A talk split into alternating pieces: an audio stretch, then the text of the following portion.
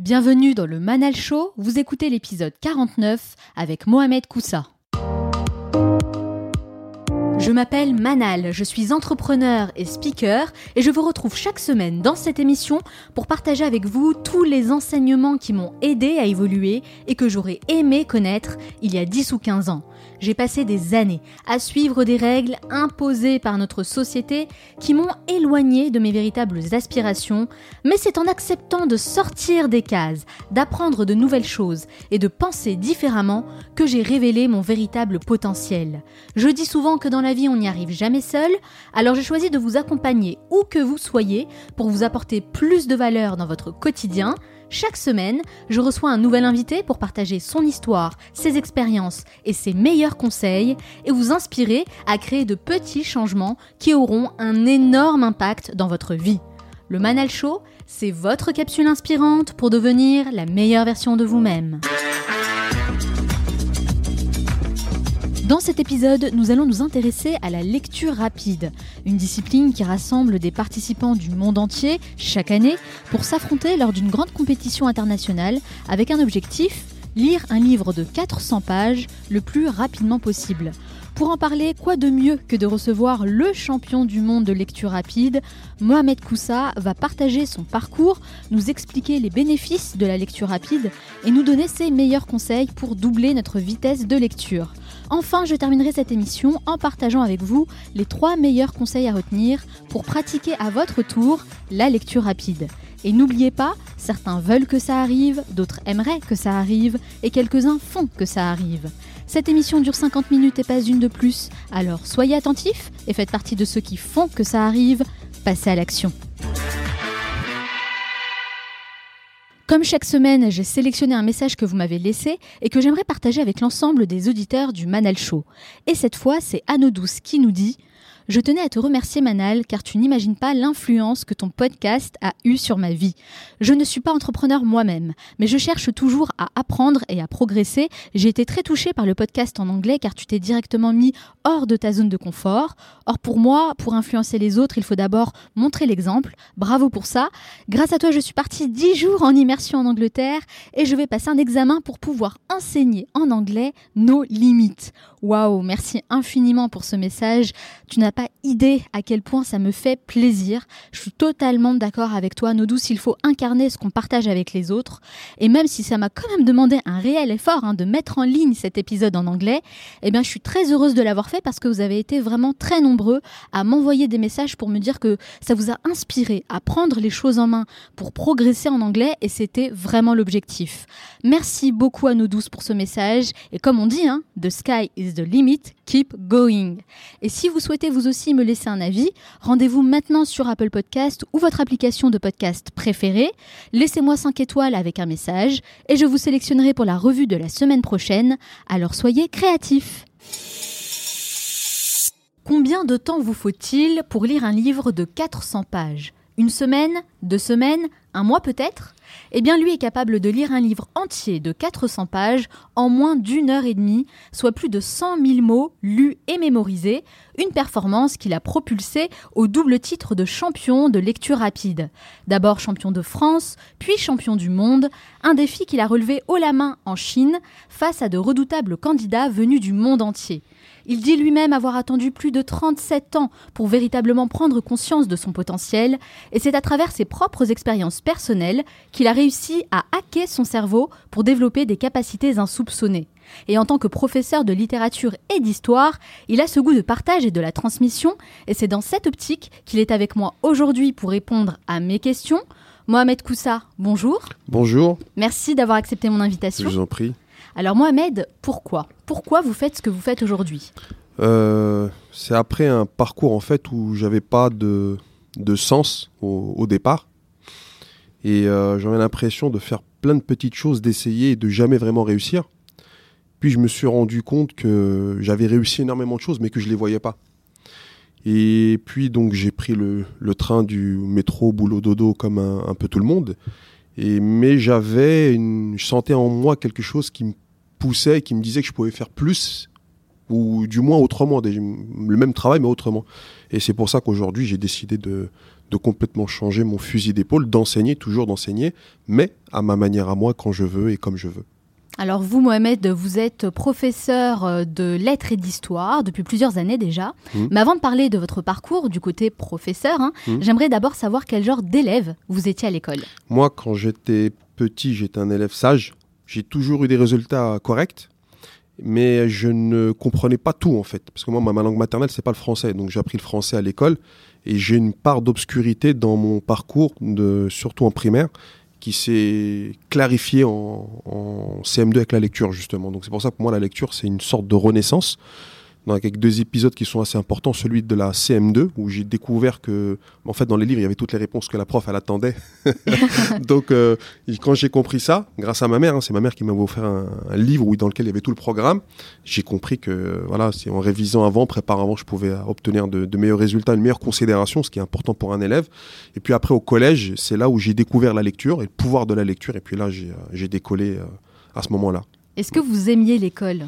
Énormément. À tel point que c'est pour cette raison que j'ai voulu devenir enseignant. C'est parce que j'ai aimé l'école. Mais j'allais à l'école euh, jusqu'à la fin, parce que comme on le sait, les élèves souvent, euh, enfin beaucoup d'entre eux partent en vacances avant la fin de, de la période, voilà, parce que les billets d'avion sont moins chers avant le mois de juillet.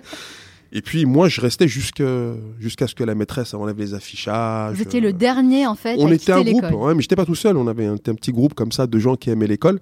Et c'est ça qui a fait que j'ai voulu devenir enseignant, parce que j'ai porté un énorme respect pour mes, pour mes professeurs.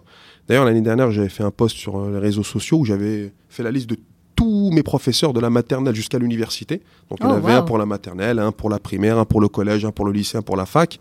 Et puis, je les citais un par un. Et puis, euh, voilà, un, un hommage pour que ce que moi, je suis devenu. Et c'était grâce à eux, quoi, parce que c'est cette image que c'est super sympa. Ouais, Ouais, ouais, ils ont dû sûr. être très contents et très fiers. bah, surtout que j'ai une voisine qui est une ancienne euh, enseignante. Elle est, elle est partie à la retraite l'année où moi je suis entré en fonction dans, dans l'éducation nationale. Bon timing. Ouais, exactement. ouais, ouais.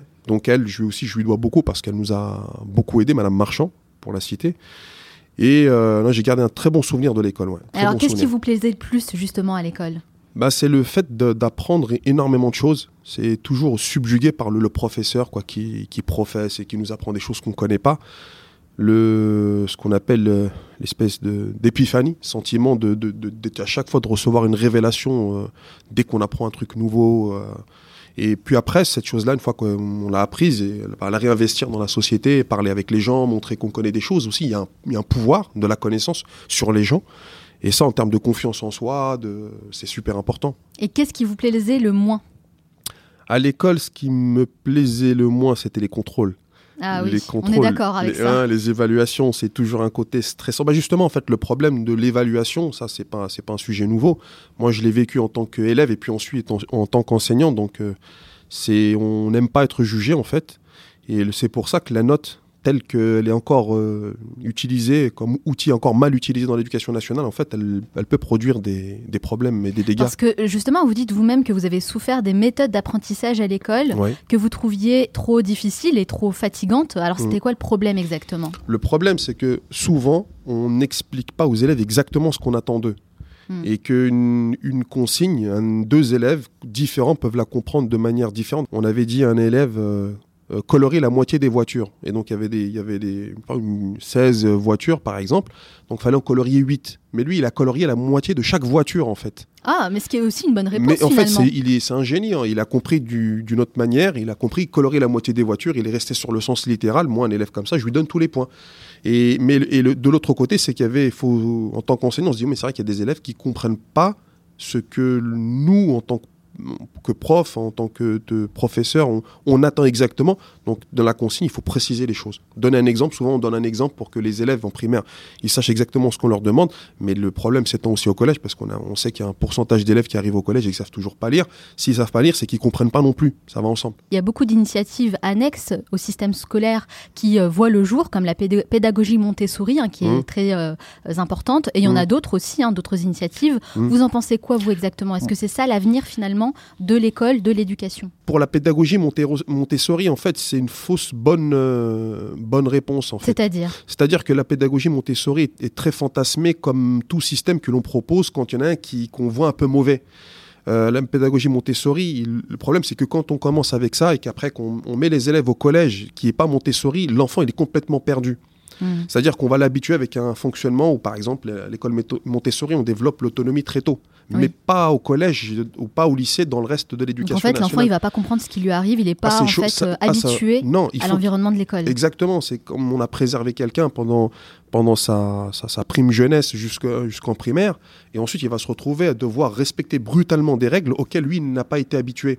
Donc ça peut même euh, mener à l'échec scolaire en fait. En réalité, ce qu'il faudrait, c'est des méthodes qu'on applique euh, du début jusqu'à la fin de sa vie. Il faut que ce soit cohérent. Il faut que ce soit cohérent. C'est-à-dire que quand on commence avec un, système, on a défini des objectifs avec, euh, avec l'enfant, jusqu'à son autonomie, on suit ces objectifs-là. Il ne faut pas que les gens se laissent avoir en disant parce qu'il y a un truc qui est complètement pourri, le premier truc qui arrive, on va le prendre parce que ça a l'air bisounours. Oui, votre enfant, il va devenir autonome, il va. Moi, je trouve ce qu'a fait Céline Alvarez, c'est très bien. Mais le, truc, c'est que quand les gens envoient leurs enfants à l'école, ils doivent se eux-mêmes fixer les objectifs pour leurs enfants. Qu'est-ce que vous voulez faire de nos enfants? Qu'est-ce qu'on veut faire de nos enfants? On veut qu'ils deviennent des médecins, des avocats, euh, qu'ils deviennent entrepreneurs Est-ce qu'on veut qu'ils soient autonomes C'est qu'on veut quoi pour eux C'est là où je pense que euh, moi je mets un petit peu un holà parce que j'estime qu'en tant que parent, c'est pas à nous de décider ce que l'enfant doit faire. C'est vrai. Après, on peut pas décider pour lui. Mais on a quand même un rôle en tant que parent de l'encadrer et de l'accompagner vers ce qu'il veut faire. Mhm. C'est-à-dire qu'on de révéler son potentiel et ses talents. Oui, et c'est-à-dire que à la maison, si on veut que, que, que quelqu'un, je sais pas, moi, lise des bouquins, s'il n'y a pas de livre à la maison, c'est problématique d'attendre que l'école inculque la, valeur du livre uniquement dans son, dans son domaine à elle. On peut pas. -dire, si on veut que l'enfant devienne médecin, par exemple, ça c'est le truc que tous les parents veulent, que mes enfants se, deviennent médecins, sachant qu'il y a des médecins qui suicident en se jetant de, des fenêtres de leur, oui, des hôpitaux. Devenir médecin, c'est pas forcément euh, connaître le succès, la réussite et l'épanouissement personnel. Hein. Exactement.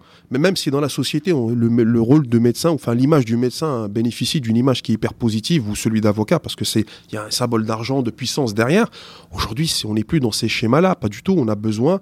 Aujourd'hui, l'être humain, il est dans un monde, on est en sécurité, on est en paix, on a envie de connaître en fait cette paix dans, notre maison, dans notre tête, euh, dans tous les jours, quand on est dans la rue. Euh, on n'a pas envie de juste prendre cinq semaines de congé payé pour sentir qu'on vit un petit peu. On a envie de connaître ce bonheur perpétuellement. Mais ça, c'est quelque chose qui se cultive à la base. C'est pas en disant ouais il faut que tu fasses médecin ou que tu sois avocat parce que c'est super important, mais l'enfant en fait ça l'intéresse pas lui. Je suis complètement d'accord. C'est d'ailleurs le bien-être de l'enfant qui prime. Oui. Et c'est ce genre de mentalité euh, qu'on retrouve par exemple dans les pays du Nord comme au Danemark. Oui bien sûr et c'est pour ça qu'ils sont en avance dans les méthodes d'apprentissage, notamment le mind mapping. En Finlande, moi j'avais vu ça, ça m'était c'était un truc pour moi c'était un ovni à l'époque. Alors dites-nous un petit peu en quoi ça consiste le mind mapping. Alors le mind mapping c'est la modélisation du schéma mental, hein, c'est-à-dire que comment le cerveau lui il conçoit l'information en termes d'image, eh bien, il y a un bonhomme qui s'appelle Tony Buzan. Au bout d'un moment, il s'est dit, bah tiens, si moi j'arrive à directement modéliser le cours, la leçon, la conférence, de la manière dont le cerveau, lui, voit les choses, bah, ça va être plus facile pour lui d'ingurgiter tout ça, plutôt que d'écrire noir sur blanc euh, des mots euh, qu'il faut retranscrire et qui symbolisent pas pour tout le monde la même chose, bah, ça serait peut-être plus simple. Et ça donnait la, la carte mentale qui est aujourd'hui un outil utilisé par des hommes politiques de premier plan aux États-Unis, comme Al Gore, par exemple, euh, comme des gens qui font, qui font l'économie d'aujourd'hui, qui Bill Gates, par exemple, ou quand on va dans le hall de la NASA, bah, on a des grandes fresques en, en images qui sont des, des résultats de réunions hein, d'ingénieurs et de penseurs Hein, on, utilise on, utilise tous euh, Google aujourd'hui, par exemple. Bien voilà, ça, c'est des outils. C'est un outil qui est beaucoup plus visuel, en fait. Qui mêle beaucoup de choses. Le dessin, euh, des chiffres, des lettres, des phrases, des mots. Exactement. Et du coup, ça permet de mieux mémoriser et visualiser ce qu'on a envie de faire. Ça permet de mieux visualiser, de hiérarchiser les informations. Et aussi, il y a un côté très ludique parce que l'être humain, comme le dit Idriss Aberkan, il y a un côté jeu que l'être humain bah, aime. Et euh, bah, il remplit, il satisfait à toutes ces conditions qui font qu'on apprend beaucoup plus vite. Moi, en tout cas, le mind mapping, c'est vraiment un outil que j'adore et que mm. j'utilise tout le temps lors de mes formations et des ateliers euh, que j'anime pour les entrepreneurs parce mm. que, évidemment, bah, ça a beaucoup plus de résultats. En fait, il y a beaucoup plus d'impact. Il mm. faut arrêter en fait de faire des listes de mots les uns après les autres qu'on ne retient pas. Moi, je suis professeur de, littérature, donc pour moi, l'écrit reste euh, un, un, des exercices les plus puissants de l'intellect de, l'être humain avec la lecture. Mais de l'autre côté, moi, je suis pas du tout dans le dessin, mais vraiment, j'ai même dit à ma prof de dessin, euh, j'espère qu'elle me pardonnera un jour, Madame Hoff, quand on est en troisième, Madame, euh, votre matière ne sert à rien, comme celle de la prof de musique, parce qu'on est à l'école et à l'école on vient pour apprendre, donc on devrait vous remplacer par des heures de maths ou de français. Euh, donc j'ai vu la pauvre son regard un peu. Vous avez changé euh, d'avis ah, aujourd'hui mais là, mais plus, mais vraiment, c'est rien à voir. C'est-à-dire que moi, quand même, quand je prépare une réunion, quand je, moi, j'enseigne le mind mapping dans mes formations, quand je, quand je, quand mes enfants viennent à la maison pour leur expliquer, expliquer quelque chose, à un enfant de 3 ans ou à 4 ans, le plus grand il a 9 ans, on fait une carte mentale. Ça n'a rien à voir. Donc tous mes projets maintenant sont faits en carte mentale. L'organisation de mon travail en tant qu'entrepreneur, c'est une carte mentale. Puis j'ai découvert aussi d'autres outils. hein. Et d'ailleurs, donc la lecture fait clairement partie des meilleurs outils hein, pour développer ses connaissances. On est d'accord aussi là-dessus. Vous êtes euh, devenu un véritable expert dans ce domaine puisque vous êtes champion du monde de lecture rapide. Mhm. Alors d'abord, félicitations Merci, c'est gentil. C'est un bel exploit. hein. Merci. Alors, c'est quoi exactement la lecture rapide? La lecture rapide, c'est en fait un ensemble de, de techniques qui sont liées au mouvement de l'œil. Parce que nous, on a l'impression que lire. Tout le monde pense que savoir ce que c'est que la lecture, mais en fait, on ne sait pas ce que c'est que la lecture. D'abord, c'est des techniques par rapport à l'œil, comment posi- positionner son œil et le déplacer d'une manière à prendre le plus d'informations possible, d'une part, et d'autre part, comment le cerveau, lui, quand il va prendre ces informations, comment il va les traiter le plus rapidement possible pour offrir le sens au lecteur. Donc, c'est faire la connexion entre le visuel et le cerveau. c'est d'abord c'est d'abord bien utiliser ses yeux, bien utiliser son cerveau et articuler et articuler les deux. Ça c'est ça qui fait la lecture rapide. Et qu'est-ce qui vous a intéressé Euh, Qu'est-ce qui a fait que vous êtes intéressé à cette discipline? Bah parce que moi je suis un lecteur. Déjà je suis pas francophone de base. Euh, et puis je lis, euh, je lisais extrêmement doucement, à tel point que je finissais pas mes livres. Quand je lis, j'ai l'esprit, j'avais l'esprit qui divaguait, qui partait, qui rêvait un peu. Donc j'ai développé le goût de la, du rêve, je pense à partir de là. Et puis euh, un jour, ben, pour mes études, quand j'ai fait, j'ai fait des études d'histoire, j'avais besoin de consulter énormément de documentation pour passer le concours. Mhm. Puis là, je, je me suis dit, si j'y arriverai jamais, si je lis comme ça, c'est impossible. Et en cherchant un petit peu, c'est là que j'ai découvert, je me, je me suis dit, c'est pas possible. Les autres, les professeurs, comment ils font? Ah, donc vous avez découvert ça totalement par hasard? J'ai découvert ça par hasard. parce que C'était un besoin, en fait. Je me suis dit, ouais, non, je peux pas. Je, suis- je suis limité avec mes outils actuellement. Là, je peux pas aller plus loin. Voilà. Si je, me- si je me limite, je, je m'étais, j'avais été à, à la bibliothèque de Paris 8. Donc, je prends un livre d'histoire romaine, la loi romaine et compagnie. Je me chronomètre, je lis. Je vois une heure qui est passée, 10 pages de lu. Je dis, c'est pas possible, mais je vais jamais y arriver. Pour faire 100 pages, il me, il me faut 10 heures. Puis j'imagine qu'il faut lire beaucoup de livres d'histoire dans votre filière. Bien sûr, c'est en plus il faut lire. hein, il y a les quatre périodes, il y avait les quatre périodes à couvrir. Il y avait euh, donc il fallait consulter les livres de base. Et puis si on va aller plus loin, il faut consulter encore d'autres livres pour pour faire son savoir. Je me suis dit j'y arriverai jamais. Puis en fouinant un petit peu sur internet, etc. J'ai vu qu'il y avait des formations de lecture rapide. Et là j'ai voilà j'ai j'ai euh, contacté des, des formateurs. Je me suis Alors comment ça se passe justement? Vous avez contacté qui Alors le premier formateur que j'ai eu c'était Nicolas Lisiac, Mhm. qui est, d'ailleurs l'organisateur du Exactement. championnat de France. Exactement, c'est Mhm. lui qui organise les championnats de France. Et euh, en, di- en dînant l'année dernière en Chine, parce qu'on s'est affronté en, en Chine l'année dernière, il est arrivé troisième. Et on... Ah, donc l'élève a dépassé le maître. Oui, et puis j'avais trois formateurs av- avec moi dans la salle. Donc il y en a un qui arrivait quatrième, un qui arrivait troisième. Il y avait l'arbitre de l'arbitre aussi de, de la lecture rapide. C'était un, un de mes profs, un, un de mes des, des enseignants lecture rapide que j'ai eu. Donc vous avez acheté une formation en ligne J'ai acheté une formation en ligne à 19,90 à l'époque sur un, à un site 19,90 à 19,90. Donc Comme c'était un site, c'était un site, euh, c'était un site de vente en, en groupé. Voilà. Et plus on achetait euh, en groupe, et moins c'était cher. Et voilà, c'est ça les. les- Bah, comme quoi, il faut toujours continuer à se former et surtout ne pas négliger les formations qu'on trouve en ligne Bien parce sûr. que ça peut nous permettre justement d'upgrader sa vie. hein. Ah, bien sûr. Il y a, vous avez un- par exemple, vous avez un site qui s'appelle Udemy. Je sais pas si on a le droit de faire de la pub, mais Udemy, c'est Il n'y a une- aucun souci. Au contraire, ce sont des références qu'on aime partager, nous, Bien avec sûr. les auditeurs. Ah bah, c'est super. Et alors Udemy, vous avez des formations de spécialistes mondiaux qui coûtent 4 euros, 5 euros, 10 euros. Alors après, le truc, c'est qu'il y a ce qu'on appelle le prix psychologique. Les gens, quand ils ne dépensent pas d'argent dans quelque chose, ne lui donnent pas d'importance. C'est ce qu'Idriss Aberkan, il, il développe dans son dernier li- livre, L'âge de la connaissance. Mhm. Il y a des gens qui, moi, la première, eh ben, ça m'a fait exactement ça. Quand j'ai, la première formation que j'avais faite, je l'ai négligée, en fait, 1990. J'ai mis tous les mails. On recevait un mail de temps en temps avec des PDF. Je me suis dit, quand j'aurai le temps, je vais les consulter. En fait, il se trouve que j'ai écrasé la boîte mail et que j'ai perdu tous les PDF. Par contre, les formations que j'ai fait après coûtaient quand même assez cher. Et là, vous les avez prises un peu plus au sérieux? Alors, la première fois, non. Parce que j'avais été, content de la formation. Je me suis dit vraiment, c'est bien et tout, j'étais content. Mais toujours pareil, la flemme et la procrastination. Ça, Ouais. c'est un mal de notre euh, société moderne. C'est comme on a un peu tout tout le temps. Alors, euh, et puis moi, je suis un procrastinateur ceinture noire, comme j'aime à, à le dire. Ah oui, en plus, Ah ouais, ceinture non, noire. j'ai raté des occasions extraordinaires euh, pff, juste à cause de ça, enfin en remettant tout au, de- au dernier moment. Mais c'est bien déjà de s'en rendre compte. Bien sûr, mais c'est le, premier, le premier c'est le premier pas. pas, voilà, Ouais. vers, vers le progrès, c'est de se rendre compte. Et ensuite, ah, par contre, après, je j'en avais tellement besoin que je me suis dit, attends, je vais retenter une fois, me payer plusieurs centaines d'euros, mais si je le fais, faut qu'il y ait un résultat au bout. Après, je me suis dit, mais pourquoi la première fois, quand je l'ai fait, ou les premières fois, j'ai pas réussi en fait? Et je me suis rendu compte, c'est parce que j'étais tout seul. Et le fait d'être tout seul, rentrer, dans, rentrer chez soi à la maison et d'être tout seul devant ses feuilles et devant les vidéos et tout, c'était pas du tout attrayant. Et là, je me suis dit, tiens, si j'arrive à former un groupe de gens avec qui j'ai le même intérêt, bien, ça serait peut-être plus facile pour moi. C'est ce qu'on appelle l'intelligence collective, en fait. On va... Tout à fait. et, et là, je me suis, j'étais voir un, formateur, je lui dis, est-ce que ça te dérange et ça Il m'a dit, non, ça me dérange pas. Contacté 3-4 personnes. Après, pendant un an et demi, tous les mois, j'ai animé un atelier de lecture rapide. Et donc, j'ai, bah, moi, je suis enseignant, donc c'est mon métier. Ça, c'est une très bonne technique en effet. C'est d'apprendre quelque chose en ayant pour objectif de le transmettre, Exactement. de partager cette connaissance. Tout à fait. Parce que ça nous oblige vraiment à Ouais. le prendre très au sérieux. Bien sûr. Et puis bah, surtout à pouvoir euh, apprendre les choses correctement pour transmettre cette connaissance. C'est quand même euh, un objectif qui est assez grand. Bien sûr. Donc ça, c'est vrai que c'est une très très bonne te- technique. Et puis moi, je le répète très très souvent aussi hein, dans le Manal Show, Mm. continuez à vous former. Important. Surtout continuez à vous former, ne pas avoir peur de- d'investir de, l'argent dans la formation. Au contraire, ouais. parce que investir sur vous-même, c'est vraiment le meilleur investissement que vous pouvez Bien faire. sûr. Ça, c'est très très important. C'est important, je pense, de le souligner. Bien sûr, je suis d'accord avec vous, tout à fait. Et d'ailleurs, vous, euh, Mohamed, vous êtes entraîné comme un sportif de haut niveau, hein, Mm. jusqu'à participer au championnat de lecture rapide qui s'est déroulé euh, en Chine. Mm. Vous avez gagné et aujourd'hui, vous êtes champion du monde de lecture rapide. C'est quand même un Mm. bel exploit. Alors, quel était l'objectif pour vous de départ? Pourquoi avoir choisi de participer à ce championnat? Le...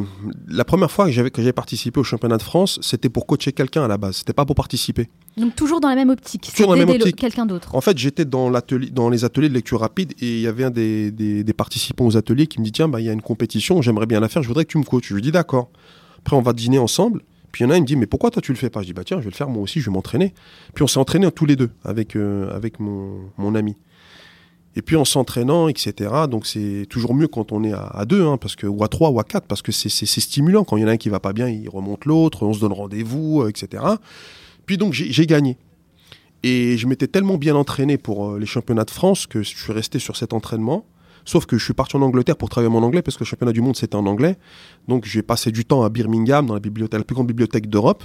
Euh, j'ai fait mes premières cartes mentales en anglais. J'ai, euh, j'ai parlé avec les gens et je me suis convaincu que j'étais anglophone. faut dire quand même que vous vous donnez les moyens de réussir. hein, pour exact- exactement. Mais il, mais il y avait euh, la, la recherche de. euh, j'ai envie de devenir meilleur en fait. J'ai envie de trouver la meilleure version de moi-même plutôt que de me dire ouais les autres ils le font, bah, je vais le faire moi-même. Et euh, en plus j'avais envie de partir en Angleterre, mais là ça me donnait un- une raison supplémentaire. Mm. Donc j'ai été là-bas, j'ai pas de pas de copains parce que si on, on est entre Focus sur l'apprentissage en anglais. Ouais, exactement. C'est si on reste entre Français à Birmingham, puis en plus il y a plein de Français à Birmingham, ils sont tous aussi géniaux les uns que les autres et tout. Voilà, on va passer des soirées inoubliables et tout. Mais bon, voilà, moi je voulais, je voulais apprendre l'anglais. Et donc j'ai fait ça. Donc et Vous êtes resté combien de temps là-bas? Dix jours, Ah, seulement 10 jours seulement dix jours. Et en 10 jours, vous avez vu une amélioration? Oui, parce que en fait, j'ai, j'ai- je prenais les transports tout seul euh, en commun, j'allais manger tout seul, je, j'ai regardé euh, Breaking Bad euh, sous- sous-titré, je l'avais pas vu, donc je me suis dit, il faut que je... Et je faisais tout en anglais, en fait. Immersion en anglais. En, En fait, immersion en anglais, mais je me, je- j'étais un anglais en fait. C'est ça qui est important. Quand, Mm. la, première, la première étape quand on veut faire quelque chose, c'est de se prendre pour cette chose, cette chose-là. De pas rester. En fait, il faut plonger dedans. Et la plupart des gens, des apprenants, ils font l'erreur de rester à l'extérieur en disant non, mais ça fait ridicule. euh, euh, non, mais j'y arriverai pas. Non, moi, j'étais un anglais. faut se mettre vraiment de la- dans la peau de la personne que vous voulez devenir. Exact. Je suis un anglais. Je veux faire des arts martiaux. Je suis Bruce Lee. Je veux faire de la physique. Je suis Einstein. Et Exactement. on a besoin de s'identifier et rentrer dans la peau de quelqu'un. Et ça, est une question de mindset. Exactement de, de mindset et, les enfants le font très bien quand on joue à, à- à comme si vous dites à, un enfant fais le professeur mais il prend les mêmes mimiques il fait la même chose et pour- pourquoi je le, je le ferai pas moi alors que j'ai 40 ans? Pareil tu veux être un bon leader bah, fais le leader en fait bon fais pas fais pas le, le- le petit chef euh, dans les petites PME non, On, par- on parle du vrai leader. du hein. vrai leader, celui qui inspire les gens, celui qui comprend, celui qui, qui, qui, qui est un modèle quelque part, mais il faut faire comme si on l'était déjà. Et donc en 10 jours, Là, vous êtes transformé en Mohamed le British. Exactement, British Mohamed. Donc voilà, je mangeais des haricots blancs à la sauce tomate. euh. Ah oui, d'accord. Donc vous avez vraiment poussé le truc Ah jusqu'au bout. hein. j'étais un anglais, donc après quand j'étais en Chine, mon anglais n'était pas parfait, mais c'est pas grave en fait, c'est pas ça qui est important. En tout cas, c'est génial comme expérience. hein. Ce qu'on peut en retenir, c'est vraiment si vous avez un objectif à atteindre, donnez-vous les moyens d'y aller, de Ouais. l'atteindre, justement, de réussir. Et n'ayez pas peur parce que tout est une question d'état d'esprit. Mettez-vous dans la Ouais. peau de la personne que vous voulez devenir. Exactement. Ça, c'est très important. Mm. Et d'ailleurs, il y a une question, moi, que je me suis posée en préparant cette interview. Je me suis demandé euh, qu'est-ce qu'on gagne vraiment, euh, je veux dire, euh, de manière concrète, Mm. quand on gagne le championnat de lecture rapide en dehors de la satisfaction personnelle, bien sûr? On gagne un palier de compétences parce que moi, la meilleure performance que je l'ai fait, que j'ai fait, je l'ai fait au championnat du monde. J'avais pas, j'avais pas fait mieux avant en fait. J'ai lu, j'avais jamais lu déjà, j'avais déjà lu des livres en anglais en lecture rapide. J'avais fait ça à Birmingham, mais j'avais mis, euh, comme j'étais en anglais, je me suis dit bon, je vais pas me prendre la tête et me comparer au français, c'est pas ma langue maternelle. Donc je lisais, mais là j'avais lu 400 pages en une heure. En fait, je l'avais lu en une heure, je l'ai lu deux fois en 1h25, mais la première fois, c'était pas une vraie lecture, c'était un espèce de scan pour se sensibiliser. Mais en fait, le vrai truc, ce serait 1h15, 400 pages pour une, 1h15 en anglais. Déjà, j'ai augmenté mes compétences et je me suis, je me suis dit, ben, en fait, euh, je peux, je peux gagner en compétences dans beaucoup d'autres domaines, en fait. C'est-à-dire, de- ce- ça n'a été qu'un exemple de ce que je peux faire et que je peux transposer dans tous les autres domaines. J'ai l'impression, en fait, de, de faire un peu ce que je veux, quelque part. Est-ce que vous avez gagné un trophée, par exemple? Oui, on a gagné, bah, il y a, on, on gagne une espèce de certificat. euh, Un prix, en fait Oui, oui, c'est ça. Bah, on est reconnu comme étant le, le- le- le- le meilleur, presque le meilleur lecteur au monde. Après, il y a un truc aussi, c'est que il y avait les championnats du monde de mémorisation, les championnats du monde de carte mentale, mind mapping, et les championnats du monde de lecture rapide. Oui, il y avait trois catégories. Il y avait, il y avait trois catégories. Donc moi, je suis le seul, je suis le seul, enfin, on est deux, il y a un Américain et moi, mais je suis le seul Français qui a participé à tout. Mais je- ce que je ne savais pas, c'est qu'à la mémorisation, il y avait de l'argent. Et par exemple, il y en a, ils ont pris des chèques de 40 000 euros au- à la mémorisation. Mais il n'y avait pas d'argent en carte mentale et en lecture rapide. Mais pourquoi, vous savez ça? Non, je sais pas. Mais bon, au départ, moi, c'était pas cet aspect-là qui, euh, qui Oui, m'intéressait. bien sûr, j'imagine, oui. Ouais, c'était pas du tout ça. Mais bon, si j'avais gagné 40 000 euros, on- Ce serait quand même intéressant. ah, ça, ouais, ça m'aurait peut-être euh, motivé à revenir cette année, quoi. Mais bon, c'était pas le. Mais en, en- concrètement, après, ça nous ouvre des portes parce qu'après, les gens nous connaissent. Et puis, la lecture rapide, c'est une compétence qui est très recherchée en entreprise, par exemple. Oui, complètement. C'est Oui. clair que ça vous a appris énormément de choses. Mais vous avez Exactement. aussi parlé de sponsor tout à l'heure. Ouais. Vous avez été sponsorisé. Alors, de quelle façon? Comment Alors, ça s'est fait? c'est un sponsoring vraiment, c'est un ami en fait. hein. C'est pas, il a pas fait ça sur euh, par rapport à son. Il voulait pas que son nom ou que s'il avait une marque, il m'aurait, il aurait pas. Je l'aurais fait, ça aurait été pour lui, mais c'était pas ça, c'était pas du donnant donnant. Il me l'a fait vraiment parce que ça lui faisait plaisir de voir que il y avait quelqu'un. Mais même moi, j'étais gêné au départ parce que c'est pas, voilà. Je, lui- dis non, mais je peux pas accepter. Je suis pas. Il me dit non, non. Il me dit c'est un cadeau, tu peux pas. Tu Il a voulu vous soutenir en quelque sorte. il voulait me soutenir en fait, il me voyait parce qu'il voit, moi j'ai toujours été un homme de projet, donc j'ai- je mène des projets depuis des années et les meilleurs projets, c'est d'ailleurs c'est ceux qui, euh, que j'ai ratés parce que c'est ceux qui m'ont permis après de, de faire ce que, de mieux faire ce que j'ai fait après. Voilà, l'échec, c'est, ça reste, euh, C'est le meilleur diplôme. c'est le meilleur diplôme. Moi, je suis ceinture noire d'échecs, mais c'est vrai ceinture noire, euh, De troisième procrastination et Et d'échec. ça va ensemble. en Ça fait beaucoup là, Mohamed. Ça fait beaucoup, mais c'est comme quoi, en fait, euh, quand euh, on procrastine énormément et qu'on a raté beaucoup de choses, bah, c'est ça qui nous permet après de faire des choses qui sont meilleures. Exactement. Et puis en plus, vous avez quand même gagné le prix de champion du monde. Donc, euh, Oui. vous avez fait honneur à votre ami en gagnant ce prix. Euh, Franchement, ouais, ouais. Mais Il doit être assez fier. Ouais, il était super content. hein. Il- ça m'a fait plaisir pour lui parce que je, je dis pas que j'y serais pas allé sans ça. J'y serais allé, mais ça aurait été beaucoup plus compliqué pour moi. Oui, c'était plus confortable en fait. Bah, bah oui, parce que le- on a, on a une, la- la- les trois, les, les trois quarts de la somme, c'est lui qui me les avait donnés, et moi j'ai juste rajouté un tout petit peu pour pour le reste. Voilà, c'était, c'était. Donc même dans l'entourage proche, vous pouvez trouver un sponsor, quelqu'un qui vous aide et qui croit en vous. En fait, quand vous croyez en ce que vous faites, même s'il y a des gens qui vont vous critiquer parce que vous les mettez à mal, il y a- quand, on est, quand on est trop débordant d'énergie, on fatigue les gens qui sont autour de nous. Donc c'est pour ça qu'il y a de la critique. Mais de l'autre côté, il y en a, ça les, ça, enfin, ils nous admirent. Ils aimeraient bien en fait faire comme nous, mais ils, ne trouvent pas les ressources. Alors ils se disent, ouais, moi j'aimerais bien être comme toi. Bah tiens, je vais participer parce que c'est quelque part ta réussite, c'est la mienne. On les inspire en fait. On les inspire. Et, on- et quand on fait ça dans notre entourage, bon, nous, on, on espère être source d'inspiration pour nos enfants, pour nos voisins, pour nos élèves quand on est professeur. Mais on peut l'être pour plein de gens qu'on néglige en fait au quotidien. En tout cas, c'est très très noble de sa part. Ouais, franchement, je le remercie une fois de plus s'il m'écoute. euh, merci à toi. Bon, Mohamed, champion du monde de lecture rapide. Mm. Oui. Moi, je suis persuadée qu'il y a beaucoup de personnes qui ne connaissaient pas forcément Oui. ce championnat. Bien sûr. Alors concrètement, comment ça se passe? Comment se déroule l'épreuve de lecture rapide? Alors, vous avez euh, un livre qu'on vous présente qui fait entre 300 et 4, 400 pages qui n'a jamais été édité. Donc on travaille avec une maison d'édition, enfin les organisateurs travaillent avec une maison d'édition qui leur donne un livre qui va sortir dans l'année. Ah d'accord, donc c'est un livre qu'on n'a jamais euh, vu dans le commerce, qu'on n'a pas pu lire auparavant. Le manuscrit a été donné à la maison d'édition par l'auteur. Et avant publication, même avant, même des fois correction, parce que on nous a donné en fait la version imprimable du, avec les découpes et tout qui n'avait pas encore été faite dans, dans, à la compétition. Et on a deux heures maximum pour le lire. Alors si on le termine avant, on lève la main, on se présente à la table du jury, on rend le livre. On n'a pas le droit de garder le livre quand on va répondre aux questions. D'accord. Ensuite, il nous donne le formulaire des questions et il écrit le temps qu'on a mis sur le livre, sur le sur la feuille. Ensuite, donc il y a une vingtaine de questions ouvertes. On répond aux questions et chaque question vaut 5%. Ensuite, euh, donc ça nous donne un certain pourcentage à la fin et on va multiplier le pourcentage de bonnes réponses par le temps qu'on a mis. D'accord. Et c'est ça qu'on appelle l'indice de lecture. L'indice de lecture, c'est la vitesse de lecture multipliée par le pourcentage de bonnes euh, réponses.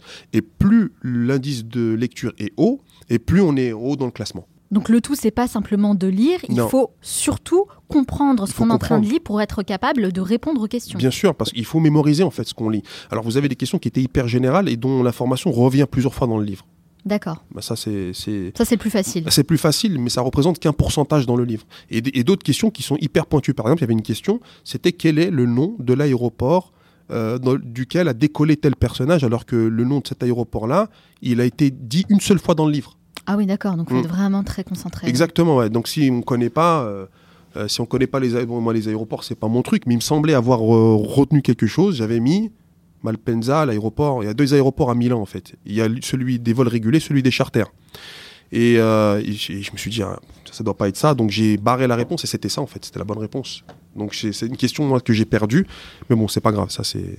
Non, de toute façon, vous avez gagné. J'ai gagné. Donc, euh, ouais, j'ai gagné. Il y avait une autre question, par exemple, c'était euh, quel, est, quel est le rapport entre la fin du chapitre 3 et le début du chapitre 4 D'accord. Donc comment, ça. Euh, comment on fait si on n'a pas parce qu'il y avait des titres à chaque chapitre. Alors c'est quoi vos méthodes justement pour vous rappeler de tout ce que vous lisez? Parce que quand même, 400 mmh. pages mmh. en moins d'une heure et demie, il faut mmh. le faire. En plus en anglais. Comment vous faites pour répondre à ces questions? En fait, il y a deux choses qu'il faut voir. C'est la première chose, c'est il faut adopter une stratégie de lecture parce que de toute manière, c'est impossible de retenir tout ce qu'il y a dans le bouquin. On l'a jamais fait à l'école, pourquoi on va le faire au championnat du monde? Mais c'était de dire, je sais que je ne sais pas sur quoi on va m'interroger, mais je vais mettre des jalons dans le livre, je vais me poser des questions de base pour pouvoir au moins avoir un minimum. Et souvent, les questions qu'on pose dans un bouquin, c'est les dates importantes, les personnages importants, l'intrigue importante, les lieux importants. Et donc moi, j'avais, je me suis mis ces jalons-là dans dans ma prise de notes pour que je, je balaye l'information le plus rapidement possible, mais je me focalise sur un nombre limité d'informations. Parce que si je veux tout apprendre, celui qui veut tout apprendre, il finit par apprendre rien du tout. Hmm. Et là, je me suis dit, je vais apprendre, je me contente de ça, et le reste, ça va venir. Ça, c'est la première chose. La deuxième chose, c'est de lire sans trop rester focus en conscient. C'est-à-dire C'est-à-dire que si on veut traiter de l'information comme quand on lit, là, vous, vous allez lire par exemple euh, un journal et vous êtes concentré à 100% dans ce que vous faites, au bout d'un moment, vous pouvez traiter que l'information limitée. Parce qu'il y a la fatigue, parce que vos yeux ne voient qu'un certain type de mots. Et en fait, il faut lire ce qu'on appelle en subconscient. C'est-à-dire qu'il faut laisser les choses euh, euh, entrer et pas forcément les traiter. Pas se dire, ouais, qu'est-ce que ça veut dire, qu'est-ce qu'il a voulu dire, mais je retiens quoi là Non, c'est pas grave, ça rentre, c'est pas grave. Et après. Et c'est le cerveau qui fait le travail Le cerveau va faire le travail, après, il faut avoir l'intuition de la réponse et pas la réponse. Et ça, c'est super important parce que tous les grands génies, Prenez Einstein, par exemple, la théorie de la relativité, il ne l'a pas trouvé quand il était face à son tableau. Il l'a trouvé quand? Pendant qu'il était en train d'observer un coucher de soleil. Et là, le E égale MC2, bah, il est arrivé. Et ça, c'est ça qu'on appelle l'intuition. Mais en fait, l'intuition, c'est une forme d'intelligence. Parce que quand on dit intuition, on passe pour un illuminé. Ouais, ouais. il faut surtout pas. Non, il faut développer l'intuition du savoir. Et ça, c'est quelque chose qu'on ne nous apprend pas à l'école. Nous, c'est. Et quand on dit un truc, on est cartésien, c'était page 38, aligné à 28. Euh, non, ça veut dire au bout d'un moment, je pense que ça, vous, Manal, ça vous est déjà arrivé. On donne une, question et tout de suite la réponse, elle vous vient comme ça, mais vous n'êtes pas capable de nous dire comment. D'expliquer comment. Et eh bien ça, c'est un des leviers de la lecture rapide, en fait. De dire, la réponse, elle est là, je me fais confiance et je l'écris. C'est intéressant, j'avais jamais entendu parler hein, de cette intuition euh, Oui. de la vérité, Oui. mais finalement c'est avec l'entraînement et la pratique qu'on arrive à développer cette intuition. Bah, cette intuition-là, on la retrouve au football quand Zinedine Zidane, ou enfin je suis resté moi Zinedine Zidane, mais je suppose que les autres footballeurs c'est le même truc, c'est qu'on s'est tellement entraîné qu'au bout d'un moment on arrive à faire des choses, on fait la bonne chose au bon Au moment. bon moment. Ouais. ouais. Et cette intuition-là, cette espèce de révélation, c'est ce qu'on appelle la pensée créative. Et elle ne vient que avec le travail acharné. Elle vient pas, c'est pas, euh, j'arrive euh, et j'ai un moment de délire et ça vient comme ça parce que j'ai regardé un feuilleton où je, je me sens bien. Non, c'est à force de travailler, on développe. Alors il y a l'intelligence qui est consciente et il y a l'intelligence, il y a des choses qu'on ne maîtrise pas. Cette chose qu'on ne maîtrise pas, bah, c'est- des trésors euh, Et ça, je trouve inestimables. ça absolument fantastique. Oui, oui. Et vous disiez au début de notre entretien que pendant des années, eh bien, vous souhaitez faire quelque chose de, de grand, Mm. sans jamais vraiment y arriver. Oui. Aujourd'hui, votre vie a changé Mm. euh, suite à ce titre de champion du monde de lecture rapide. Mm. En réalité, nous sommes tous capables de faire de grandes choses. Exactement, bien sûr. Bien sûr, tout le monde, là, bon, moi, là, ça, ça a été la lecture rapide à ce moment-là, mais n'importe qui, par rapport à sa sensibilité, par rapport à ses études, par rapport à son environnement, est capable de développer quelque chose. Mais la question centrale, c'est, Son pourquoi et, et le pourquoi est fondamental. Quand on arrive à l'école et qu'on traverse la scolarité sans jamais savoir pourquoi, ben, en fait, au bout d'un moment, même si on a le diplôme, ça nous, ça nous fait rien. en fait. C'est le, plus, le grand problème, je pense, de la majorité des personnes. C'est qu'on ne sait pas pourquoi on fait les choses. Exactement. Et quand on a réglé la question du pourquoi, mais après on se sent investi d'une mission. Quand je vais en, quand je vais en formation, je suis en mission en fait. Oui, c'est vrai que parfois on fait des choses dans la vie sans vraiment se poser de questions, et puis en suivant justement cette intuition dont on parlait tout à l'heure, Oui. eh bien, ça nous rapproche de nos propres aspirations, et c'est là qu'on arrive à faire de grandes choses, Bien parce qu'on se donne aussi le droit de faire ce qu'on a à faire. Bien Et sûr. je pense que ça, ça change vraiment tout. Encore une fois, c'est une question hein, d'état d'esprit. Exactement. Et la lecture, pour moi, c'est l'une des meilleures manières de développer euh, ses connaissances. Et je pense que vous serez d'accord avec moi, Mohamed. hein. Moi, j'ai appris pas mal de choses, euh, des choses très importantes d'ailleurs, qui m'ont permis d'avancer. Et surtout, j'ai eu accès à des informations euh, très très peu connues du grand public, qui me donnent vraiment une longueur d'avance dans pas mal de domaines. Hmm. Et j'aimerais justement connaître votre top 3. Votre Des top livres. 3 des meilleurs livres Ah qu'il ouais. faut absolument lire dans sa vie. J'en ai beaucoup, hein, franchement. C'est après, je suis suivant. voilà. Si vous deviez en choisir que 3. Alors le top 3 des bouquins de Mohamed Koussa. Le troisième, c'est un livre qui, je pense, enfin, pas connu du grand public, c'est L'orientalisme d'Edouard Saïd. Le livre, en fait, il traite du préjugé. Le préjugé à travers le, la culture. Comment on arrive à travers un discours, à travers des blagues. hein. On connaît par exemple les blagues belges, par exemple. En fait, il explique de manière structurelle, donc il prend l'exemple de l'orientalisme pour expliquer comment on peut transmettre du, du racisme et du préjugé euh, à travers une culture, à travers une littérature, à travers de la musique, à travers des, des, des- des idées, à travers des caricatures. Et ancrer ce préjugé dans l'esprit des gens. Alors, numéro 2. Alors, le numéro 2, c'est 1984 de George Orwell. Mhm. Ça, c'est. euh, si vous n'avez pas lu ça, Faites-le. faites- Faites-vous du souci dans un premier temps et allez le lire. Il n'est pas très, très long à lire, mais la puissance, l'aspect visionnaire, parce qu'il n'a pas écrit en 1984, il l'a écrit longtemps avant, et la société qu'il décrit euh, longtemps avant, franchement, c'est digne du, de- du visionnaire. Il n'y a que des génies qui peuvent, qui peuvent décrire ce genre de choses. Le number one. Alors, et je pense que le livre que je vais dire là ne surprendra pas euh, par rapport à ce que je viens de déjà dire des deux autres, c'est le discours de la méthode de Descartes Mhm. qui moi m'avait euh, particulièrement touché quand j'étais au lycée parce que je l'avais lu au lycée. Grosso modo, pour pas spolier le livre parce que je ferai pas mieux que Descartes en vous racontant ce que ce qu'il y a dans le livre, c'est il faut casser tout ce qu'on connaît pour reconstruire de manière saine une nouvelle connaissance. En gros, c'est ça. Bah, c'est clair que c'est un peu ce qu'on est en train de, de divulguer un petit peu comme message. C'est Exactement. de désapprendre pour mieux apprendre. Pour mieux apprendre. Mm. Et quand on a quelqu'un qui, la- voilà, les Descartes, euh, la Pléiade, les philosophes des Lumières, et ils ont fait ça à un moment donné, c'est- c'est c'est dommage d'arriver en 2018 et qu'on soit toujours à ce niveau. Donc Bon, en tout cas, c'est clair que le passage à l'action, il est très important. Ce que je remarque quand même, Mohamed, c'est qu'avec euh, le top 3 là, que vous m'avez euh, Mm. euh, présenté, finalement, ce sont plutôt des livres très philosophiques hein, que vous appréciez. bien Donc, sûr. on sent quand même pas mal le professeur des écoles. Ah oui, non, bien sûr. Moi, la philosophie, pour moi, ça reste la, la matière suprême parce que c'est l'exercice de la pensée par excellence. Et que, en termes de pensée, d'abstraction, ça, ça demande d'autres compétences, hein, parce que ça demande, ça demande de la mathématique, ça avoir une vision euh, mathématique du monde, ça demande d'avoir une vision esthétique du monde, des rapports entre les êtres humains, et que c'est pour ça quand on, je disais tout à l'heure, la question du pourquoi, c'est nécessairement répondre à une aspiration philosophique. Je dis philosophique parce que si je dis religieux, ça fait trop aspect un peu négatif, religieux, etc. Donc je préfère faire dire philosophique, comme ça on reste dans philosophique ou spirituel même. hein non, mais spirituel, c'est philosophique, c'est spirituel, c'est fondamental. Mhm. Parce qu'on on est tous des êtres spirituels, au sens où on a des valeurs qui nous dépassent. On a tous besoin de justice, on a tous besoin d'amour, on a tous besoin de, de, de, de positif.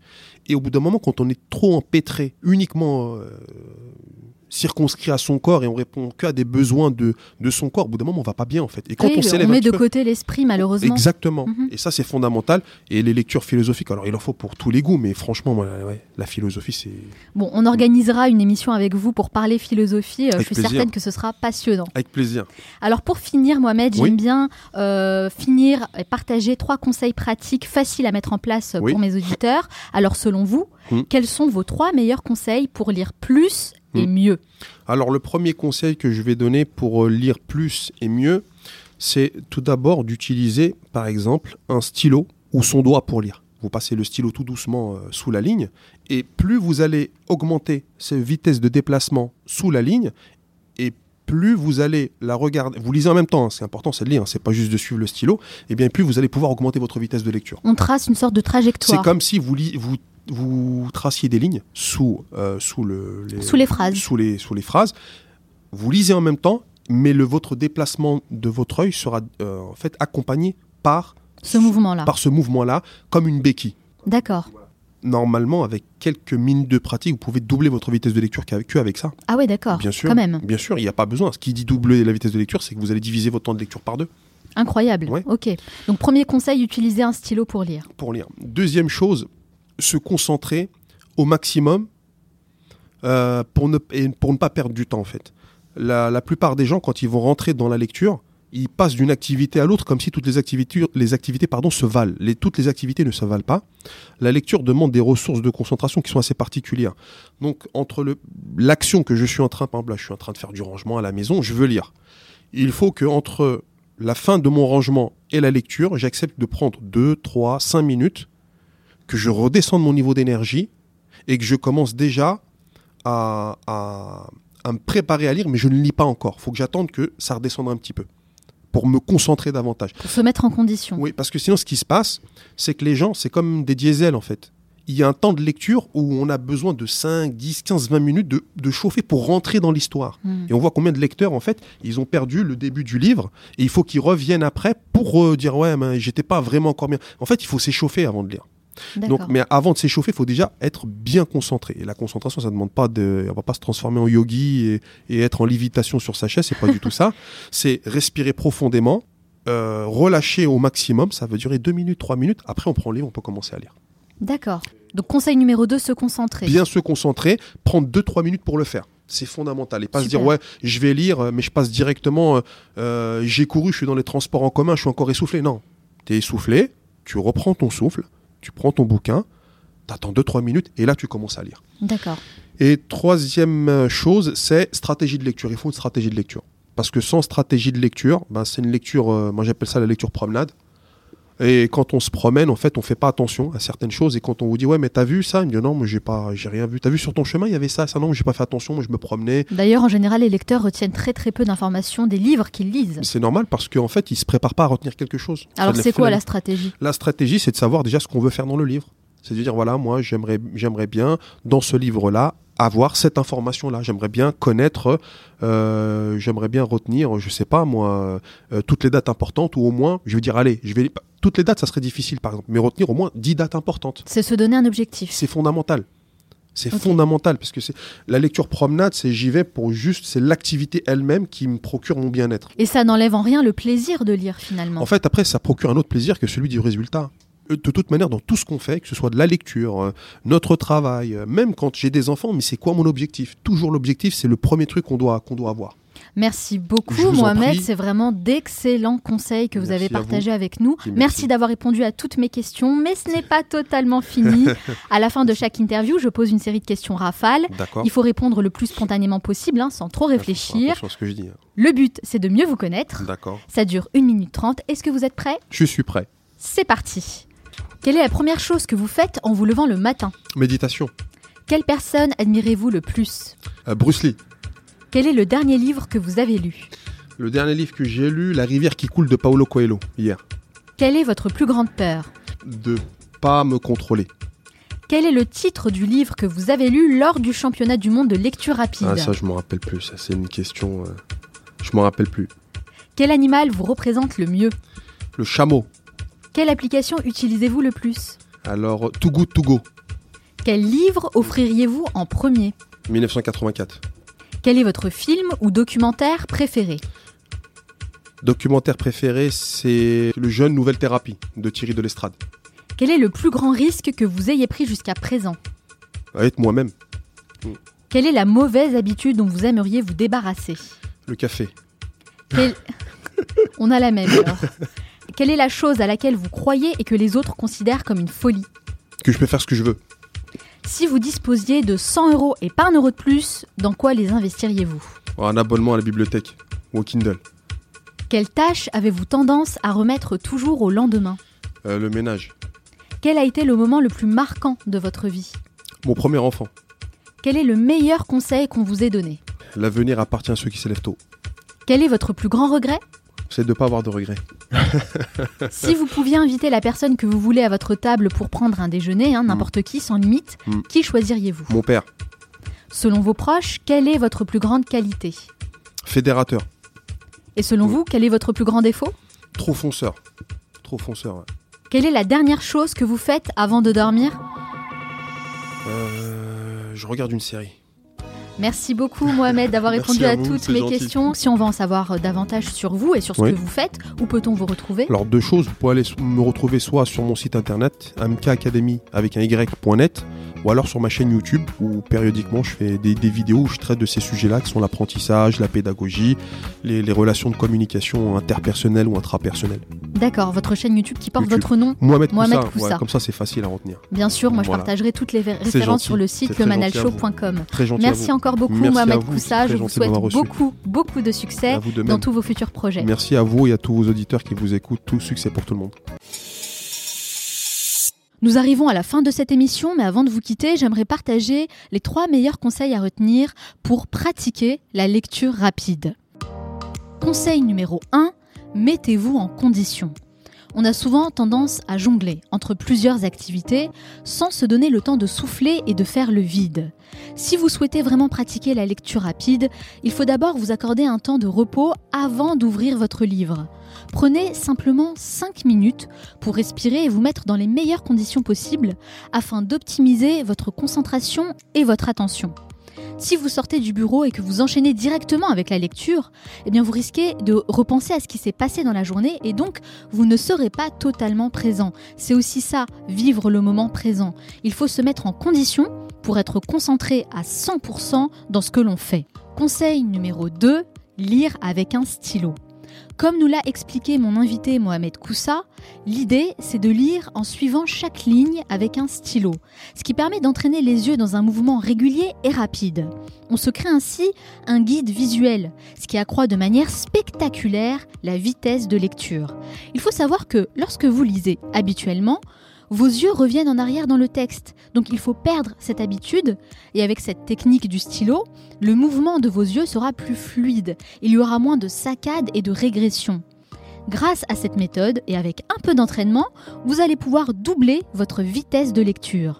Conseil numéro 3, fixez-vous un objectif.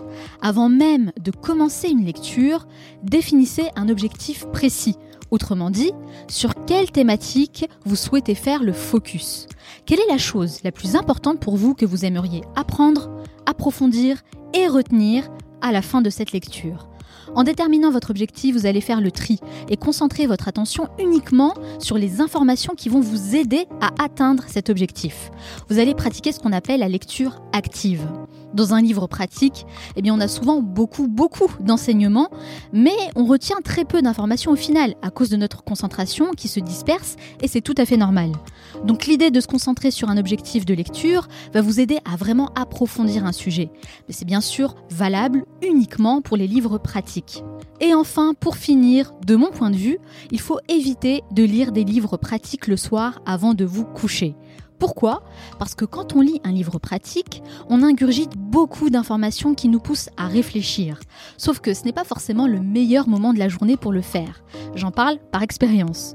Du coup, moi je vous conseille de privilégier les livres de fiction avant de vous coucher. C'est une excellente manière de faire travailler votre imagination. Et puis c'est aussi l'occasion de vous faire plaisir. Manga, roman policier ou de science-fiction, faites-vous plaisir et accordez-vous ce vrai moment de détente avant de dormir. D'ailleurs, je suis curieuse de connaître vos recommandations en ce qui concerne les livres de fiction, alors n'hésitez pas à venir les partager avec moi dans le groupe privé sur Facebook, le club. J'espère vraiment que cet épisode vous a plu et si vous avez apprécié cet entretien, prenez simplement deux petites minutes de votre temps pour laisser un avis sur Apple Podcast ou sur votre plateforme d'écoute préférée comme Spotify ou Castbox. Faites-le, c'est vraiment ce qui m'aide le plus à faire connaître cette émission, alors je compte sur vous. Et si vous souhaitez recevoir toutes les références citées dans cet épisode, mes conseils et mes meilleures recommandations, vous n'avez qu'une seule chose à faire, vous abonner à ma newsletter sur le manalshow.com. Nous, on se retrouve la semaine prochaine pour un nouvel épisode. Ciao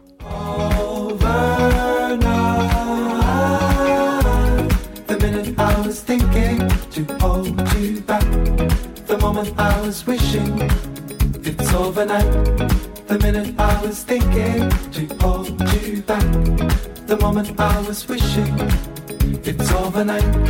The minute I was thinking to hold you back, the moment I was wishing it's overnight. The minute I was thinking to hold you back, the moment I was wishing it's overnight. Slow down, never. I know.